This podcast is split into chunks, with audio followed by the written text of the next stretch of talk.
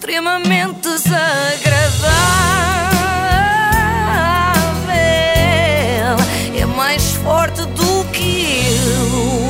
Hoje queria então retomar aqui uma coleção que temos vindo a fazer, que são as profissões pela verdade. Alguém quer tentar adivinhar a hoje? Hum, eu adorava que fosse agentes imobiliários, pela verdade. Não, não, Filipe, isso não dá. Oh. Coitados, não é por mal, eles não fazem por mal, mas têm sempre de dizer que o imóvel tem ótimas áreas e que a vista sobre a zona industrial do carregado não é assim tão má. Eles veem beleza em tudo, veem sempre o copo meio cheio. Hoje temos, isso sim, Advogados pela Verdade, uma página que, ao contrário do que acontece com os jornalistas e os médicos pela verdade, foi perdendo de gás. Mas as publicações, mesmo antigas, mantêm-se muito atuais, porque se prendem com isto do confinamento e da falta de liberdade. Houve em março e há agora. Nós, nós vivemos num golpe de Estado constitucional eh, em que o poder, os três poderes desapareceram, o poder judicial, o poder legislativo e o poder executivo, e estão concentrados na mão de uma só pessoa que se chama Marcelo Rebelo de Sousa. Está à luz de uma falsa pandemia e não é por acaso que não nos deixam sequer eh, fazer autópsias para ver onde é que está esse malfadado vírus. Não nos Olha- deixam, é como quem diz que eu nunca pedi para fazer nenhuma autópsia. Exato. não Olha, sei mas- quanto a vocês. Que pianada era essa? É, o senhor faz os seus vídeos com música clássica Não posso. muito alta atrás. Sim, Aham. sim. Isto é, lá está, isto é- diferencia-se dos jornalistas é. e, e dos, Sim, e é dos todo um médicos. é uma coisa mais, mais erudita. Sim, eu queria dar os parabéns por isso. Ah, mas pronto, quanto a vocês, não sei se pediram alguma vez para fazer alguma autópsia, eu não. Até porque não, uma vez numa aula, lembro, de, não. numa aula de ciências tivemos que abrir um coração de uma vaca e nem isso eu consegui. Bom, mas vamos lá concentrar-nos. Os advogados pela verdade consideram que Marcelo concentra todos os poderes. Será isto? Além do golpe de Estado com Marcelo Rebelo de Sousa e o António Costa e uma secretária de Estado da Saúde chamada Raquel Duarte, que era pneumologista, imagine-se, uma cientista a ocupar um cargo político, não é? De secretária de Estado. Fizeram, tiveram a preparar uma pandemia que não existe, Imagine-se, uma cientista num cargo público, este mundo está doido, está perdido. Mas vamos lá saber eh, o que é que estes poderosos andam a fazer nas nossas costas. Nós fizemos um comunicado escrito a explicar o que é que significa o genocídio. E nós estamos a falar de pessoas que não têm dignidade como seres humanos. O cabecilha, a cabeça da serpente, é o vice-presidente da República, Marcelo Rebelo de Sousa. O primeiro o presidente da República efetivo chama-se José Manuel Durão Barroso. O grande cerne da questão. Porque ele é o representante permanente do clube criminoso chamado Bilderberg. Foi uma, Fez uma piada. Fez uma piada, Uma é que piada há humor, nominal, Há muito humor bem. aqui no meio, o cerne da questão. Não sei se repararam, mas ele falou ali em genocídio. Pois mas já foi. lá vamos, já lá vamos. Afinal, as eleições do próximo dia 24 são para vice-presidente da República. Assim sendo, se calhar não vale a pena ir e arriscar-me a ficar doente só para escolher o primeiro dos últimos, não é? Ah, oh, Joana, qual ficar doente? Então acabamos de ouvir que eles no governo prepararam uma pandemia Pois, que não eles não existe. ficam doentes. Ah, pois foi. Finalmente um produto novo para juntar às nossas exportações. Depois da cortiça, do vinho e dos sabonetes Zac Brito, conseguimos exportar uma epidemia para o mundo inteiro. E já sei que numa reunião de Bilderberg, o clube criminoso internacional, onde o nosso representante se chama Durão Barroso, já havia referência expressa em 2017 ao Covid-19.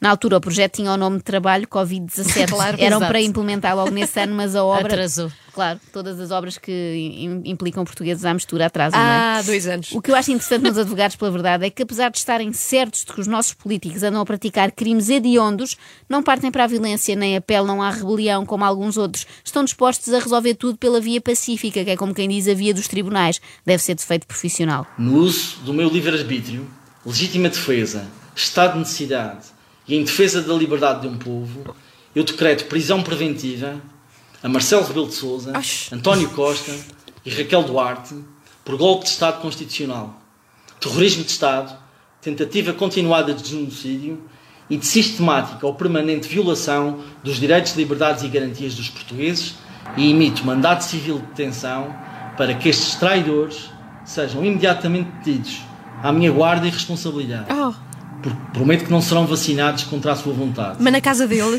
ele vai prendê-los na dispensa. E repara, ele promete que não os vacina contra a sua Pois é. vontade. Uh, decreta prisão preventiva e emite um mandato civil de detenção. É um cavalheiro, é o que eu digo. Eu, se estivesse a lidar com alguém que considera um golpista, genocida, terrorista e violador dos direitos humanos, não sei se teria tanta calma, não é? E muito menos os deixava ficarem à minha guarda. Para quê? Já tenho duas crianças lá em casa, só me faltava agora ter também o Primeiro-Ministro, que deve dar um trabalhão. Mais uma secretária de Estado ligada às ciências e não sei o quê. E um Bom, presidente que não dorme, já viste? Pá, sim, sim, imagina, às três da manhã. sim. Marcelo, menos barulho, se faz favor, que eu tenho que ir para a rádio amanhã. Mas já que falamos em crianças, vamos saber a opinião do Soutor sobre a obrigatoriedade de máscara a partir de certa idade.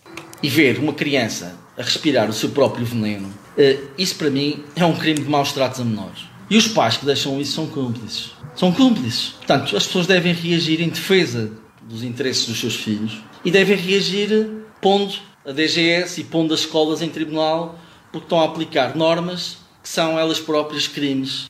Já vamos em grande parte da classe política, mais pais de crianças porque são cúmplices, escolas, DGS, tudo em tribunal. Calha bem que a E justiça... tu também, Joana Marques, agora. Não, eu vou depois agora, disto. espero que sim. Espero Bom. que sim.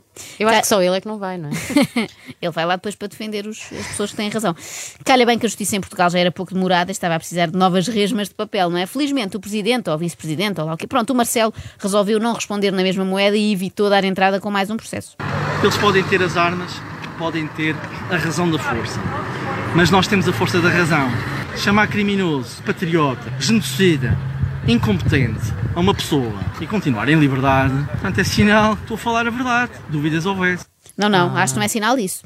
Acho que o senhor advogado pela verdade não está certo. Apesar de dizer coisas que parecem mentira, continua em liberdade porque existe liberdade de expressão em Portugal. É verdade, é incrível. Nem sei como. Com este grupo de genocidas estagiários a controlar os destinos do país, eu esperava que eles, no mínimo, seguissem aquela sugestão no André Ventura de cortar uma mão ou outra a quem os critica, a ver se sem a mãozinha direita continuavam a fazer tantos posts no Facebook. E portanto eu não vou descansar até pôr estes canalhas todos em tribunal. E digo especificamente ao, ao primeiro-ministro maçom da maçonaria satânica, chamado António. Costa. Eu digo, já fiz um requerimento ao, ao diretor do estabelecimento prisional de Évora para reservar a cela 44, que é a cela destinada aos primeiros ministros trafulhas e corruptos de Portugal. Ah, não Maçonaria sabia. satânica, comecemos por aí. Essa variante não conheço. Eu já tinha ouvido falar no Grande Oriente Lusitano e noutras lojas maçónicas, mas nenhuma assim temática. A satânica não conheço. Aposto que Costa tentou entrar numa dessas mais conhecidas, mas chumbou. Disseram-lhe que ele era tão pérfido que tinha para uma espécie de força de elite dos maçons, os satânicos. Eu gosto também da ideia de haver uma cela em Évora sempre reservada para políticos. Depois podiam fazer como naqueles quartos de hotel onde já estiveram grandes celebridades. Olha, foi neste quarto que dormiu a Rainha de Espanha. Ou então, foi neste colchão com pulgas que dormiu José Sócrates, aqui em pulgas. Évora. Sim, ele, ele na altura queixava-se. Mas reparem, mais uma vez, eh, fez um requerimento, uma coisa como deve ser, não foi para lá para a porta da prisão de Évora barafustar. E é por isso que eu gosto muito de advogados. Sabem fazer as coisas de forma ordeira, não é? Respeitam a lei e a ordem. Em vez de mandarem alguém a um certo sítio, mandam requerimentos e comunicados para um certo sítio. É muito civilizado, eu gosto.